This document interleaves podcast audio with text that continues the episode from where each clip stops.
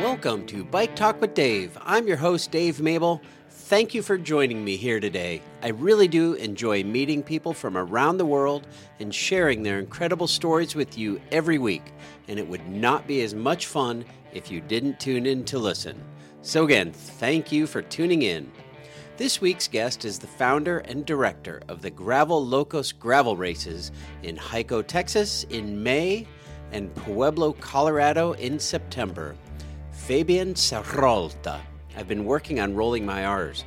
I've been following this race since last year and have been intrigued with these races in many ways from how the events are organized, the unique awards, great routes, and the beneficiaries of the race profits local volunteer fire departments. I reached out to Fabian recently and I am excited to share our conversation with you. So brew up a cup of delicious chain and spoke coffee and enjoy getting to know Gravel Locos race director Fabian Serralta.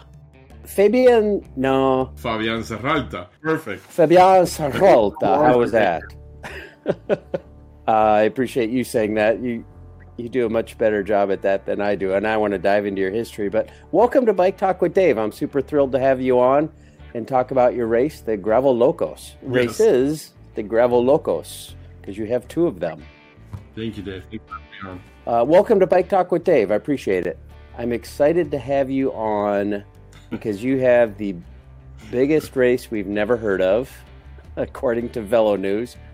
Uh, and that's kind of true. I mean, you're kind of secretly one of the one of the big ones, and we'll talk more about the details of your events. what's your history? Where are you from? Where are you calling from? So I was born in Cuba, raised there for the first part of my life, and mom and dad and four kids. Uh, we moved to Miami, Florida, uh, in 1980. Oh wow! Yeah. So lived... like why? What's the story? Well, um, you know my uh, my parents were trying to get out of Cuba since it became communist. So since 59, 1960, they they tried to get out and they made several attempts and they applied like 20 years. For 20 years, they applied every year to try and get out, and it just they would keep getting denied. They tried to sneak out and got caught. Ooh, that can't be good. yeah, it just it was just an ugly situation. You know, uh, Castro, you know, he came into power and he took took everybody's business. They're you know large corporations and and all types of businesses. So he you know he confiscated my my father's business. Is uh, he also confiscated my mother's uh, father's business? So eventually, all of them realized, hey, this is not going to go back to what it used to be. So just try and get out of here. So both my parents tried uh, to get out. They got caught. My dad spent some time in prison. Uh, again, all politically related. And then finally, in 1980, he was able to get us out of there just by pure luck. And it's just it's kind of a bit of a long story, but it has to do with with cars he he collected cars. Uh, he liked British cars, MGs, and hmm. Austin Healey's and stuff like that. And he was happened to be working on one of the cars, an MGA, in 1979. And some military folks went by our neighborhood, saw my dad working on this car, and and said, "Hey, look, we got this general, and he's got a collection of these cars, and we need you to come with us and fix them." And he was like. I'm not fixing no damn cars for no fucking communists. So you know, he's been in prison a couple times. So he went inside, told my mom what happened, and she's like, you know, hysterical. How can you do that? You know, they're going to take you to prison and all this. And two weeks later, that general showed up at our house with all military guards and military vehicles. And he was actually pretty nice to my dad. He said, Hey, look, I know that you don't want to help me. And I know you've been in prison. I know you've tried to escape from the island and this and that. And you don't like our politics. And but would you just you know please come over and look at my cars and help me fix them and just you know do it for the love of the cars and let's leave politics aside. Let's just do it for the cars. And my dad agreed to so he took me with him for about three to four months every day. And he got this gentleman's cars all running again which by the way they were not his cars. They used to belong to a I believe it was uh, it belonged to a coca-cola executive coca-cola company. So I was, you know, he took they took his house, his business, and all that. But anyway, so my dad gets all these cars up and running, for me, it was a really interesting experience because it was the first time I realized that everything I was being told in school was a lie. These folks lived in, you know, in a huge house with an indoor pool, oh. and you know, they had all types of food and treats and things that I had never even experienced. Because you know, once communism shows up, everything in Cuba, at least in Cuba, everything was gone. I mean, you couldn't even get toothpaste or or toilet paper or stuff like that. So never mind ice cream or chewing gum or toys and things like that were not, you know, they were non-existent. But as a kid, showing up over there at that house with my dad, I really got to experience the way the other people lived, the military people, and that was a, a shocker. Uh, so by the time my dad was done fixing all these cars, he gave him an, uh, an offer of uh, moving our entire family to that gated neighbor neighborhood and all he had to do was just maintain his cars. And my dad rejected. He said, "No, I, I don't want to do that. Uh, I want to stay at my house. You know, this is the house that I wow. built for my family, which was a, it was a nice home. It was, you know, for us, it was a good, great size house. It was seven bedrooms and five bathrooms, and it was six of us. It was a great house." And he just did not want to leave that. That's something that he was proud of building that for his family. And and then the gentleman said, Well, what can I do for you in return? And my dad said, Get me and my family the hell out of here. And uh, the guy was like, Well, you sure you want to do that? If you go to the United States, you're going to be working for minimum wage and 40, 50, 60 hours, and you're not going to have, you're going to live in a tiny little apartment and all this stuff. And my dad said, Yeah, just get get us out of here. I, I want my kids to have an opportunity to to build something and make something of themselves, and it's just not going to happen here. And sure enough, uh, a few weeks later, they woke us up like at three in the morning because none of none of us kids knew about it. And it was the military folks, and they woke us up and they loaded us up in a car, and we couldn't bring our toys or our dog or anything. It was oh, like wow. the weirdest thing, you know, to be, you know, I was nine years old and to be woken up in the middle of the night and told, hey, you can't take your dog and you can't take this and you can't take that. And they uh, put us on, on an airplane that, that evening uh, or that early morning and Next thing you know, we were in Miami, Florida, living in a one bedroom with one bathroom and seven people. oh wow! So I mean, he was kind of right, wasn't he? Oh yeah, he was right. My poor dad was pumping gas at a gas station, and uh, it was rough. I mean, it was rough for many years that way. I mean, we lived in that place for like five years, and I remember as a kid, like, how the hell is this better? You know, I don't have my own room. I don't have my dog. I don't have any toys. And we have to share one bathroom, and there's seven of us. It was a freaking nightmare. But uh, yeah, that was that was the introduction to the United States. Took a while before I realized. Took a while before I realized my dad did the right thing, and and it, and it would be better eventually. Yeah. So tell me your name and as as you came over. So when, when I I mean, my name. So when I, yes. you know, when in Cuba I was Fabian Serralta, and and it's funny because they also use your your mother's uh, last name, so it was Fabian Serralta Galvez, and then I get to the United States and uh, I start school and I didn't speak English, so then the teacher didn't speak Spanish and nobody spoke Spanish, so it was just like every day I would show up and sit down and just like sit there and the first time I, I was called, I remember her. She said, Fabian Serralta. it's like Fabian wow. Serralta. And I wasn't responding. I was like, you know, in my mind, I'm like, man, that kind of sounds like my name. but uh, yeah, you didn't know it was you, right? No, I didn't. But that, that teacher, she was so, poor thing, she was so frustrated with the whole situation that we were in. And she would take me up to her desk and she would see that I was at my desk crying, like frustrated, and she start crying. I go up to her desk and we're sitting there talking, we're trying to communicate and crying and a lot of sign language. And she would hug me. She was just the sweetest lady ever. But I, it was a, it was definitely a, a frustrating situation to go from you know one country to another and not speak the language and pretty frustrating. Yeah, that's crazy. Well, you're still here and uh, your accent is great. I mean, well, I shouldn't say great. It's very American. You sound like you were born here, actually. yeah, well, I've been asked if I'm German, so apparently something comes through every once in a while. I'm like, no, I'm not German. So I, I remember when I first got to Texas, I was at a running store getting some sneakers, and this lady asked me if I was German, and I said, no, no, I'm I'm Cuban. And she's like, Cuban? Where's that? Really? yeah. Oh, that's funny. Huh? I was like, where were you during the Cold War? that's crazy. So, how'd you get started with bikes? Like, what's your what's your bike story?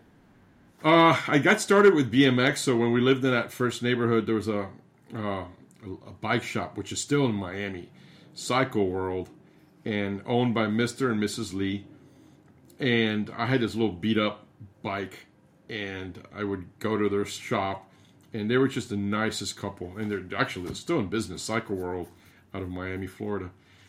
And they just asked me if I wanted to join their BMX racing team, and uh, you know, and they just kind of took me under their wing, and they gave me a, you know, a shirt and pants and they put tires on my bike. They fixed it. At one point, they gave me rims.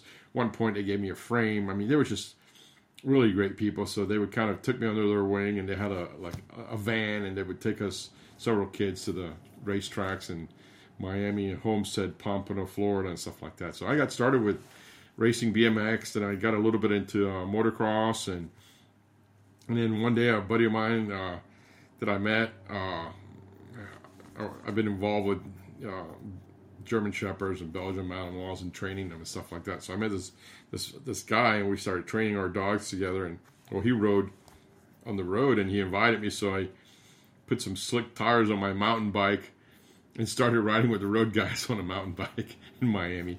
Uh, and then from there, I moved to Texas and got my first road bike. Uh, and uh, in 2015, I was uh, visiting my son in Denver. He was at the University of Denver, and I went into a specialized store and they had a a, a bike that I I thought was so freaking cool. It, looked like a road bike, but it had like these sort of mountain bike looking tires, and I had no idea what it was. So I asked, and someone said, "Oh, it's a cross cyclocross bike." I'm like, "What is that?" I didn't even know what cyclocross was. So I said, "I'll take it." So I purchased it, and they shipped it to my bike shop local bike shop in Texas. They built it for me, and and the reason I was so excited about that bike is uh, a few years prior I had purchased this ranch in Oklahoma, and the driveway alone is like three miles of gravel, and then the next paved road is like another ten miles. So I could never bring my road bikes, and to me, I was like, "This is just brilliant! You know, this bike is going to fix everything."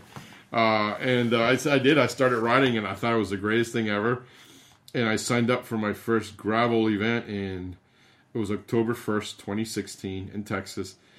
And I showed up with this cross bike and I didn't know any better, so I was on the road I was running uh, tubulars. Oh, wow. And and I would, you know, I would glue my own tires and you know, you pump them up to 120 psi or oh. more. So with this uh, cross, it had 700 by 33C tires, and I figured I'm just gonna I'm gonna drop the pressure, and I dropped it to like 90 psi in the rear, 95 in the front, and this course was uh it was pretty hilly, and uh, it was an, uh, an area called Muenster, Texas, and uh, I show up with you know 90 psi front, 95. I show up with no food, nothing, because I figured, hey, I've got two bottles, I got some snacks. There's gonna be some some uh, you know aid stations. I figured it was gonna be like a road rally you know, you pay your fee. There's aid stations and all that. And sure enough, I never thought in a million years it was going to take me that long to ride 50 miles. Halfway through it, you know, I ran out of fluids and food, and there's nothing out there in the middle of nowhere. Oh wow! there was a, a water stop where they had water jugs, but there was like no food, nothing else. I was like, oh my god, I'm gonna freaking die out here. but it was an ass kicking, and uh, that pressure just beat the hell out of me. Oh man, I can't believe you stuck with it. Oh man, when I got back to my SUV, I called a buddy of mine who's the one that told me about it. That morning of, he canceled. He said, "I'm gonna freaking kill you, dude." And he's like, "What'd you do?" And I told him. He goes, "Oh no, man! You're supposed to run like 30 psi, 35. You got to run bigger tires. No, it's self-supportive. You know, you're supposed to bring your own shit." I'm like, "Thanks, Juan. Thanks for telling me all this. I'm gonna kill you." right. That's awesome. so you you liked it. You stuck it out. Man, I I hated it that day. But uh, and I left there so mad. I was like, I am never going to do this again. I'm freaking getting rid of this bike. I think by the time I got home uh, to the ranch, it was not far from the Oklahoma ranch. By the time I got back over there, took a shower and sat down, I was like, I'm not going to let this beat me. I'm going to do it again. so signed up for the next one, and you know, then started asking people what, what's the tire pressure, the tire types, and all the stuff that I didn't know anything about. And I hadn't read anything about uh, as far as you know you have to you know the I think the event said something about you know safety rules and helmet and all that kind of stuff, but I was not prepared and I certainly didn't do my homework uh, prior to going. So that was 2016. That's not that long ago. No, no, and then I just started signing up for every gravel event I could find. Uh, I signed up for BWR San Diego. I did a, a, several of the Bike Monkey events in California.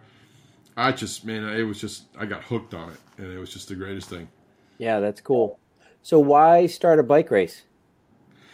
Well, I think a lot of it had to do with that first experience, uh, and and also having a lot of friends and knowing a lot of people from the road uh, group rides that weren't doing it, and I kept hearing the same kind of theme.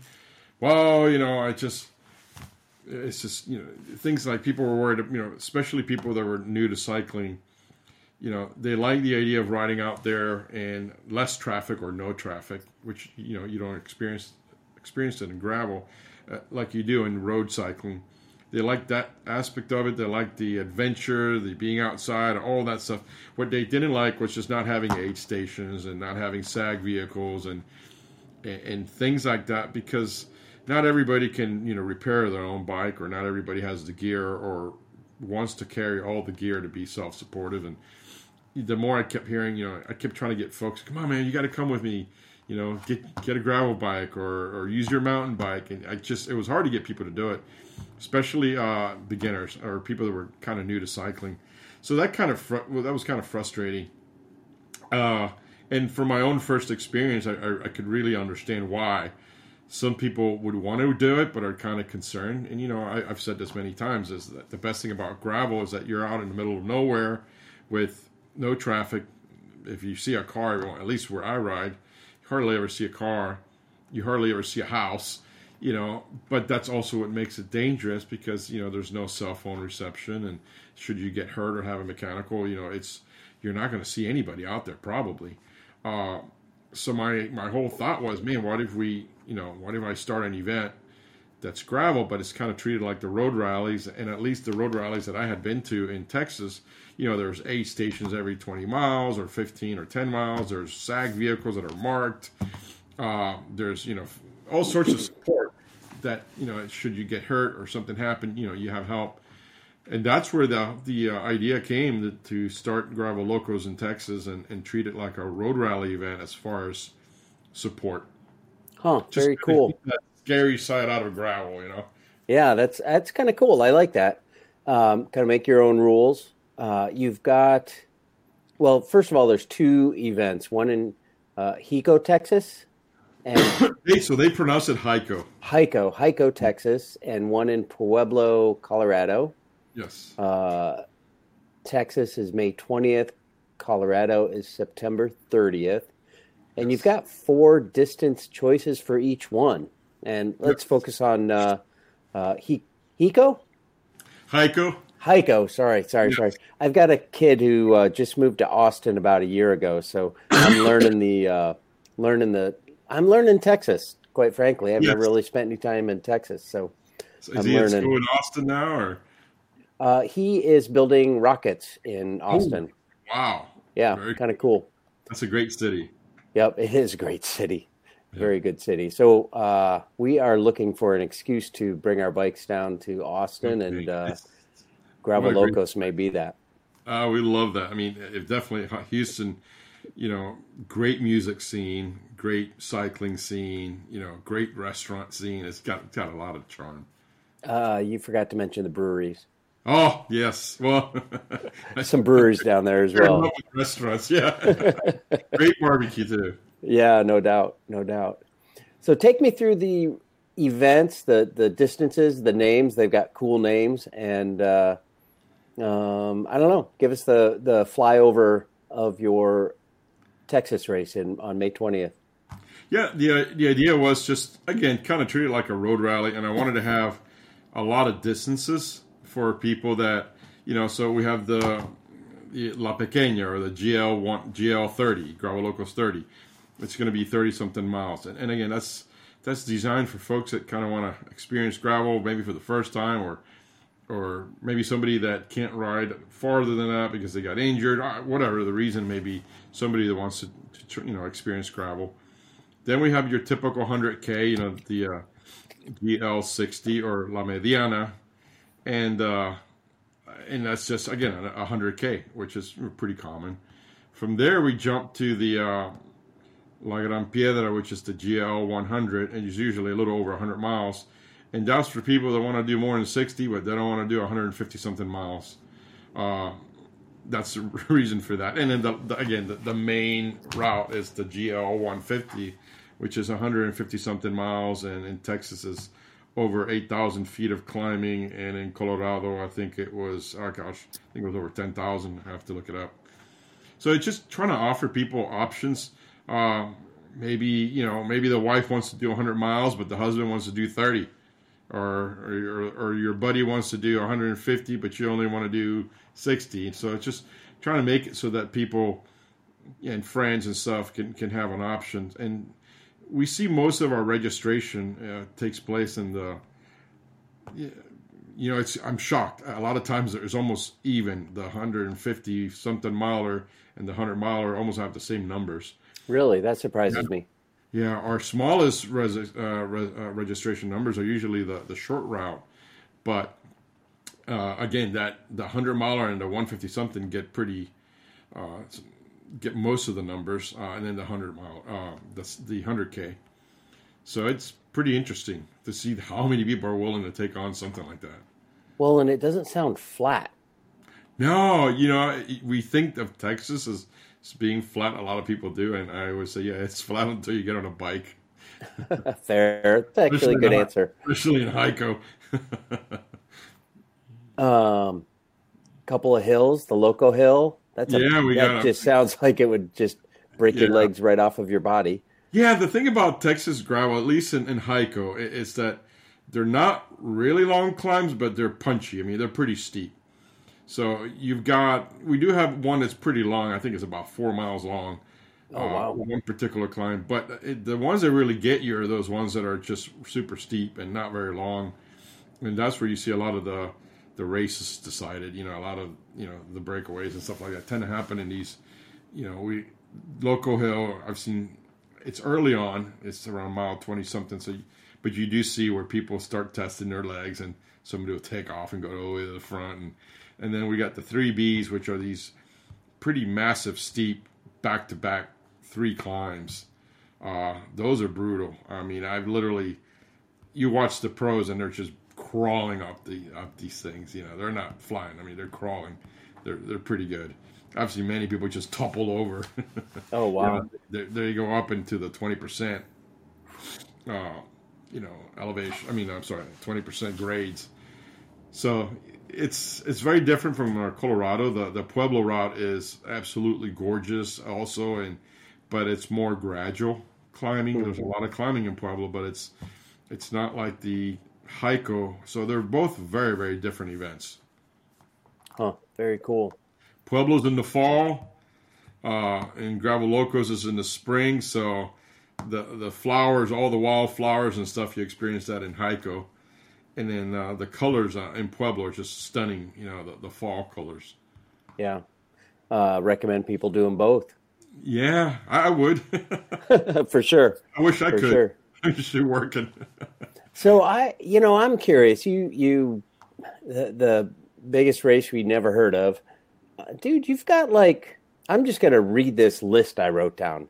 Uh, Nicolas, Ro- like you've got world tour folks: Nicolas Roche, uh, Niki Terpstra, Alex Howes, Laurens ten Dam, Ian Boswell, uh, Andrew Talansky, Ted King, Alison Tetrick, Lauren Stevens, Laura King. That's kind of fun. Laura and uh, Ted, did they ride tandem? They should ride tandem. No, they would be killing killing the field. they are competitive. Great people. Yeah, no doubt. Emily Newsom, Sarah Sturm, Marissa Boaz. I got to mention her because she's an Iowa girl. But you've got a freaking stellar list of people lining up. How did you do that? I, I think uh, I think a lot of it has to do with timing. Uh, and our event is uh, the first year it was two weeks before Unbound, which is what I've always wanted. Uh, and then last year we tried three weeks and it just didn't work out as well. But that two week period before Unbound is sort of the that sweet spot where, you know, a lot of the folks from Europe are already in town. They want to acclimate. They want to get used to the the weather, the area, and having an event two weeks before Unbound is perfect for them, especially all those world tour guys, because they're already in the states. Uh, Hico is the distance. I you know I purposely uh, made it uh, less than 200 miles because they don't want to ride 200 miles before Unbound, so we, we make it 150 something. The elevation is pretty pretty similar. Uh, you're going to be climbing just about as much in those 150 something miles that you that you are going to be in at Unbound the weather in Texas is very similar around that time of year. Uh, you know, you can have a ton of rain like we did in 2021, which Unbound had in 2022, or it could be a really hot year, which we had in Texas 2022, which Unbound has had. So it's really a, a great, a great place and, and a great uh, city, uh, Hico to and, and race uh, Gravel Locos uh, right before Unbound and race against, you know, some of the fastest, probably the fastest pros in the world, men and women. Uh, in fact, if you pay attention, you always see that whoever wins Gravel Locos or whoever's in the top five of Gravel Locos, men and women, they're going to be in the top five of Unbound.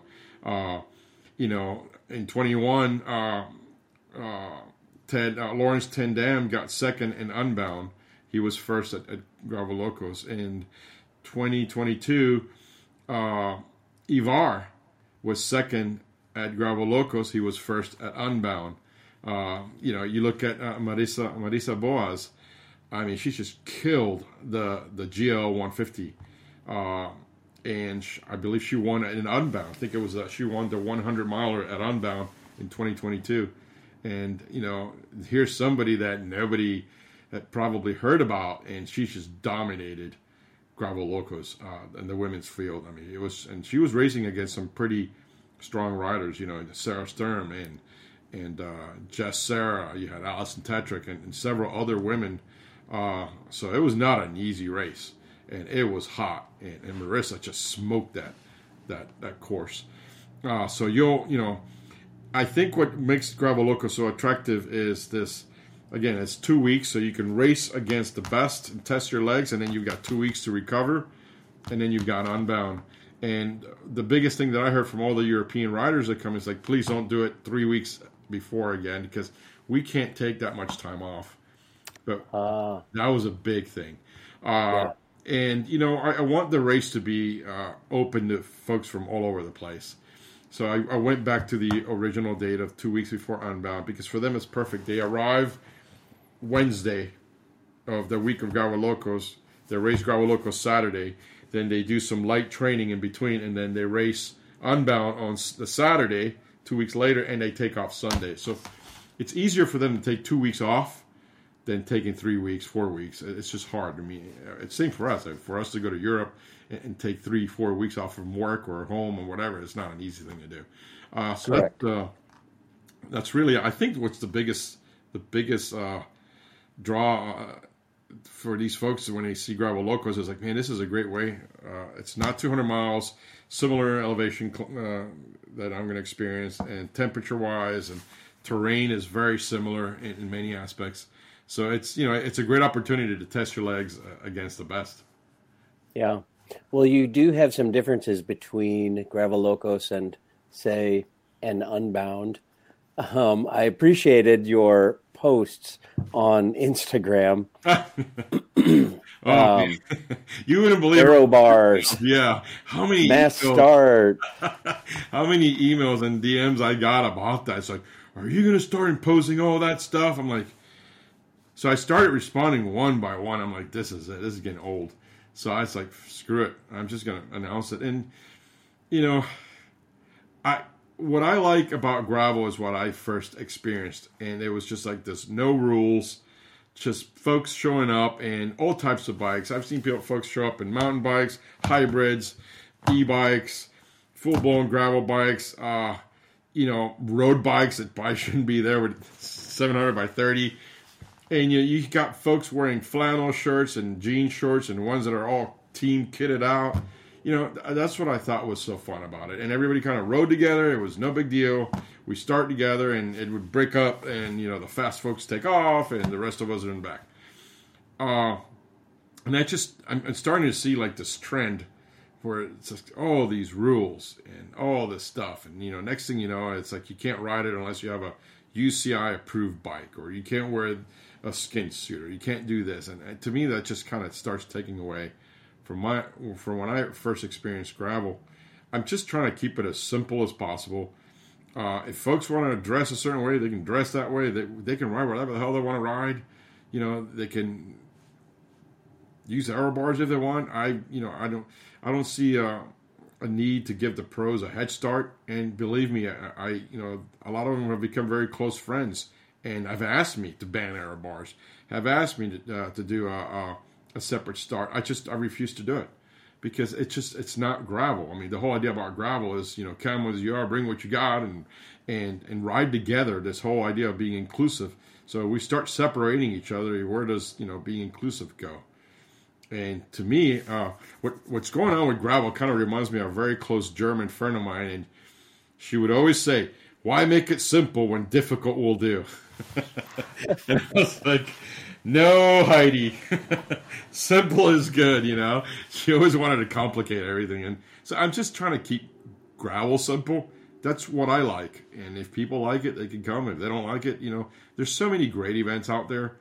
Uh, you know, and I've mentioned them. You know, probably one of my greatest accomplishments on the bike were Mid South in 2020. Uh, Ted and Laura's event in Vermont. I did it in 2021. Uh, Jess Cerra's uh, Montana event. Again, these are just huge uh, efforts from these events that, that you may not hear about as much. You know, we always hear about all the the big corporate events because you know they've got huge marketing teams and all that great stuff. But you know, we don't hear about you know some of these events that to me are spectacular. They're challenging. The the efforts are huge. Uh, I'm, I'm, hoping that Ted and, and, Laura will bring the you know Rooted Vermont back. They they have a pause for 2023, so it's not happening. Uh, but Jess Cerra and uh, and Sam Boardman, you know, both pro cyclists, their event is in Montana in Whitefish. I did it in 2021, and man, by the time I was done, it was like nine o'clock at night. But it was brutal and you know those are the those are great events. And as I mentioned earlier, the Mid South, uh, there's a lot of great local events in all over the, the states. You know, I've done BWR. I think that's another great event. You know, now that they've got several of them, and there's uh, here in Texas we have another one that started the rattle in Sweetwater, Texas, the rattlesnake gravel gravel grind. Uh, but all over, I'm sure you all have your your events in Iowa. Oh, it's something every weekend. Yeah. Uh, so, and if you go to those events, you don't hear about all these rules and what you can or cannot do, and everybody's separated, and you start first, and you start. I don't know. I just I I like a mass start. I like mixed. There's women and men. Everybody's together. You know, I don't care where you're from, what color you are, what preferences you have. You know, I've made I made it very very clear that I do not bring politics into gravel locos. I do not bring religion. I don't bring any social issues, gender issues. Absolutely nothing. It's about gravel. You know, and if people want to hear about all those things, I'm sure there are events that, are focused on politics and religion and other stuff. But I, I just I, I feel that those topics are more than likely going to divide us. And for me to, to have an inclusive environment, I try and keep out everything that's divisive out of it. So if I just focus on gravel and and no rules, and but as, by no rules I mean rules that I think are silly, things to do with the mass start or things to do with, with what you wear or or your gravel or having aero bars. But yeah, we do have rules as far as you got to wear a helmet and, and you know you have to obey the traffic laws because we don't want you to get killed. That's it. You know. That's fair you know, and and I and I, I feel there there's there should be aid stations and there should be SAG vehicles and uh, for the women I you know I have uh, portable bathrooms at the aid stations because it's very easy for the guys to go on the side of the road, but it's not easy for a, a female to, to go to the bathroom, you know. So little things like that. But as far as rules, is wear a helmet and obey traffic laws, and and it, and it's just so you don't getting rolled by a car. It's just, or if you fall, you don't, you know, bust your head. You know, we want you to be able to go home afterwards. Yeah. Oh, that's very cool. I, I like to ask people how they would define the spirit of gravel, and I'll ask you, but I kind of feel like you just answered it. how do you how do you define the spirit of gravel? You know, I always go back to my first experience, and, and it was everybody was really nice at the start. We were all together, uh, and I just remember looking around, and everybody was different. You know, it was dressed different, was riding something different. Uh, there was dudes with the shaved legs and the silky legs and the lycra and the team kits and the matching shoes and glasses, and then there's ones that are you know hairy legs with a long beard and you know and and, and the same with the women. It was just so diverse. That's what I consider you know the spirit of gravel, a, a diverse environment where you can just be yourself. It doesn't matter where you're from, what you look like, what your sexual sexual preference. None of that matters. What matters is that we're going to ride bikes and we're going to have a freaking blast and we're going to kick our butts out there because this is not easy. But at the end of it, you're going to feel like, man, I did something amazing. You know, that's how I felt when I finished Mid South, when I finished uh, Rooted Vermont, when I finished the last best ride in Montana. You know, it kicked my ass so bad. And I walked and I crawled. And at the end of it, I just I felt so good about finishing and felt proud about it. Uh, you know, one of the things that I don't have at our events is I do not have a cutoff. There is no cutoff. I don't care how freaking long it takes you to finish. So to me, that's the spirit of gravel. You know, I, I can't understand. I, I can't imagine how I would feel. Actually, I've been to events where I've been told you got to turn around because you didn't meet the cutoff, and I said you're gonna have to freaking fight me because I don't care. I, I'm still gonna go. So I've done that at a few events, and people have been, you know, a couple of folks have been a little upset uh, about it, but and made a comment. But I don't care. You know, I I'm here to do this from beginning to end. Uh, so at Gravel Locos, we don't have a cutoff. In fact, we always give trophies to the last five people that show up, and it, it could be midnight, it could be 1 a.m., whatever it is. We are out there. We have beer, drinks, food waiting for them, and, and a trophy. Because to me, you know, if you're out there 14, 15 hours, you're a freaking badass. Because that's an ass for sure, for sure, kicking in itself. And you know, and I always tell the pros, you know, I, yeah, you guys do it in seven hours, cool, you know, but this is what you've been doing all your lives. You know, you're trained for this. This is your full time job. But you know, just a regular person to go out there and do the same route and and it takes them twice as long. That's twice the beating. I don't care who you are. So you know, we celebrate that. You know, we celebrate the last five. Uh, you know, if I had enough time to make more trophies, I'd probably celebrate more than that. But I, you know, I make my own trophies, so it's rough. It gets when you're making forty something trophies, it gets tiring. But that's awesome. Yeah, I can actually no relate to that. There's no cutoff. And I've been the last one. I can't tell you. I was the last one at, at Ted's event. I was the last one at Jess, Cerra, and, and Boardsman's event. It took me 14 and a half hours to do Mid South in 2020. Yeah, oh wow! Yeah, it was it was a beating. Uh, but you know, I'm going back to uh, Mid South in March, and I signed up for the full course again. I think I'm going to have to slice it down to half the course because I, since I started Gravel Locos, I literally stopped riding. I just between my two other businesses and running Gravel Locos, I just you know I don't have time to ride. So I've gained a ton of weight and I haven't been riding at all. So I think I'm gonna have to message Bobby and said, please switch me to the 50 miler. or, or well, I tell you, signing up for races does get you on your bike, yeah. even if only for that day. So yes. you'll uh, you'll be out there. That's awesome. That's awesome. Well, uh, how how does somebody connect? What's that? With how does somebody connect with uh, Gravel Locos? Yeah, website. You know, I, I respond to the emails. I respond to the, all the DMs on Instagram or Facebook. You know, it takes me a little while, but I, you know, I always respond.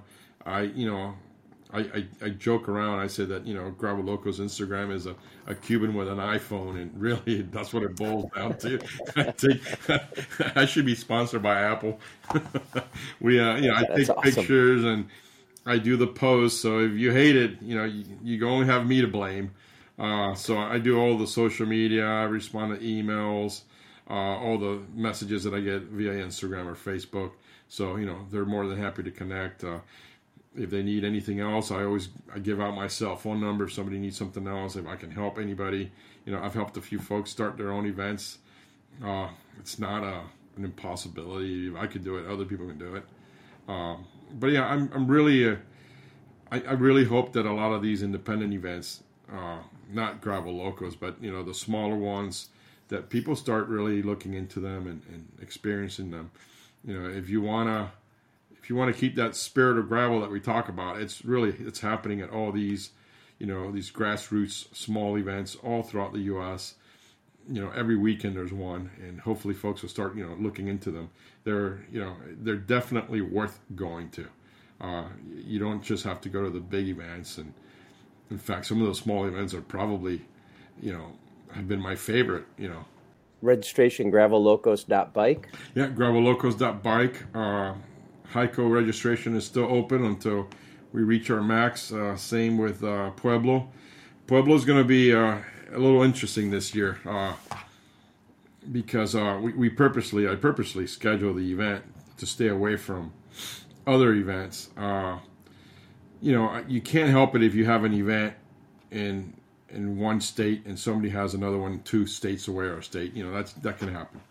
But right. I, you know, I made sure that our Pueblo event is never uh, the same weekend as the Lifetime Fitness event in Trinidad, and this year, uh, last year, I got a call from Lifetime Fitness that they were going to move their Trinidad event to our same weekend in Pueblo. Well, we're like 45, 50 minutes apart, guys, and huh. and that was really, you know, it was really a, a bad situation that because you know we're a small event. I mean, yes, the biggest race you've never heard of, but we're still as you know, Gravel Locos is myself, my buddy Robert, and Eric, the three of us, and a few volunteers. You know, that's what I mean, we do everything. We make our own trophies. We we load up our own trailers. We you know I do the social media. This is a you know a backyard thing. This is the the sandlot of events. So we can't compete with events like Lifetime Fitness. So they contacted me last year to say, hey, look, we're going to have to change our event date, and we're going to move it to your event date. And I was like, oh. And they asked if I could move my event. I said, I, can't. You know, the weekend before is the Pueblo Chili Festival. And the weekend after, when they were normally going to have their event, well, that's when Gravel Worlds, UCI Gravel Worlds, is. So I don't. Right. I, if I host the event when UCI Gravel Worlds take place, then I'm going to lose some of the pros that come. So I figure for the sure. same reason they they move their event uh, as well. They, they I can't imagine a Lifetime Fitness is going to want to have a, a race doing uh, UCI Gravel Worlds either. Uh, right. right. So it's it's definitely going to affect our registration and it's going to uh, affect the event, and ultimately it hurts the fire department because our, our funds go to the volunteer fire departments. Uh, and the one in Pueblo, it's uh, the volunteer fire department in Pueblo that we benefit. They don't have indoor plumbing. They don't have an indoor toilet. They don't have a, a sink to wash their hands. They don't have running water. They literally have a portable bathroom outside. So these folks come because they do fire and rescue, so they can come back from a accident from a fire and they need to wash their hands and they don't have running water, so they use either hand sanitizer or transmission fluid to sanitize their hands. I mean, this is no joke, and they're they're charged with like carrying for over a hundred and something miles of of land. Um, so there we have been raising money to help them make the station larger and bring uh, indoor plumbing. The reason for the station being larger is because they don't have enough room for all their vehicles to go inside. Well, the winters are pretty brutal. So when those vehicles are outside, these are old vehicles from the 60s and the 70s. You, you know, those carburetor, they just won't start. Uh, right. And now having the Lifetime Fitness event moved to our same exact weekend and you know less than an hour away, it's going to be it's going to be hard. It's going to I really don't know what's going to happen. It's it's already impacted our registration because uh, I can see the, uh, you know, I can see the that that whole glamorous thing about lifetime fitness and and then now the uh, that they're the Trinidad event, the RAD is also part of the uh, lifetime Grand Prix. You know, right. You know that that appeals to some people, so it's it's affected our our, our registration in Pueblo, which is unfortunate. And uh, and who knows? I don't know what's going to happen with the Pueblo event. uh, going forward if that continues. But you know, it's it's something that I'm passionate about. And Hico in 2021, we were able to get them a a um, command fire truck. They, you know, it's a, a vehicle that's worth about eighty-five thousand dollars, and they had been waiting for one for over five years, and there were still like a hundred and something on a wait list. And then last year, we did a renovation to the station of the.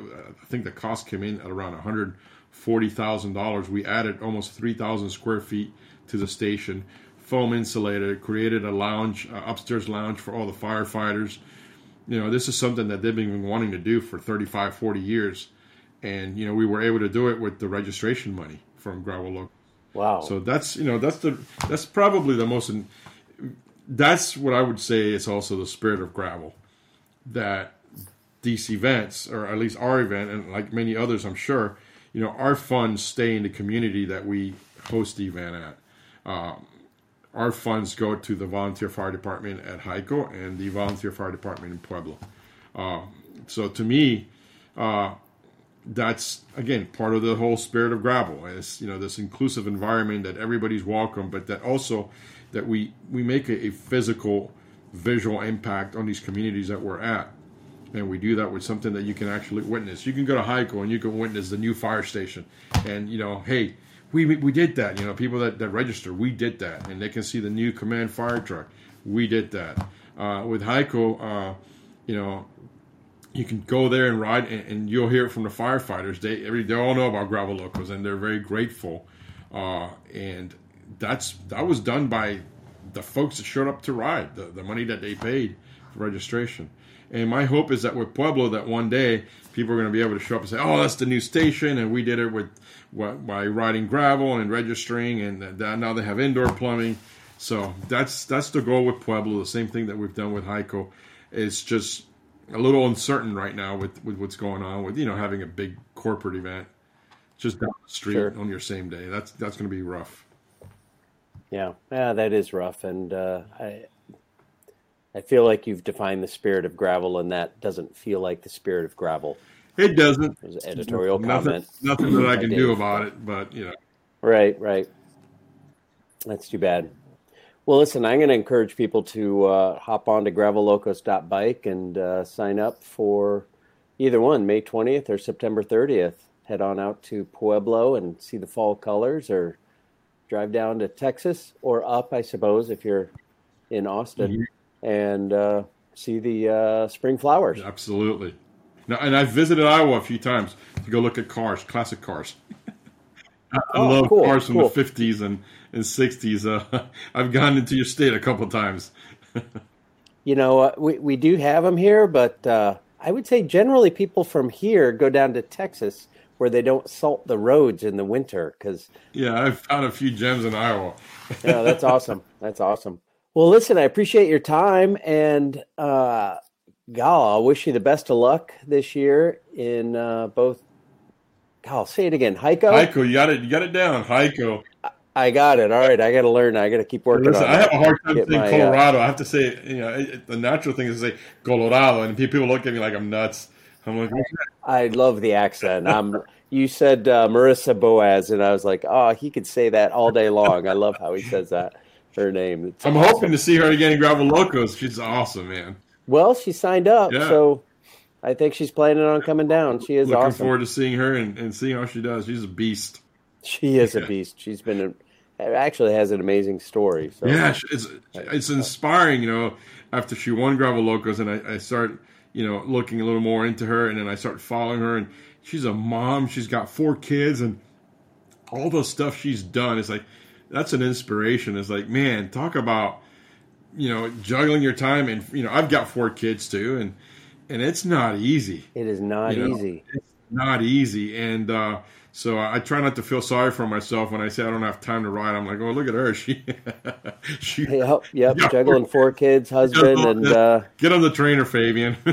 and she's riding at the front of the race. She's yeah. not getting an award for the last five. Yeah, she's getting an award for being the fir- first five. Yes, it's amazing. Exactly. Yeah, she really is amazing. She's, she's an, inspiration, inspiration. and she just started racing. On, I know, 2018. Yes, yes, freaking unbelievable, man.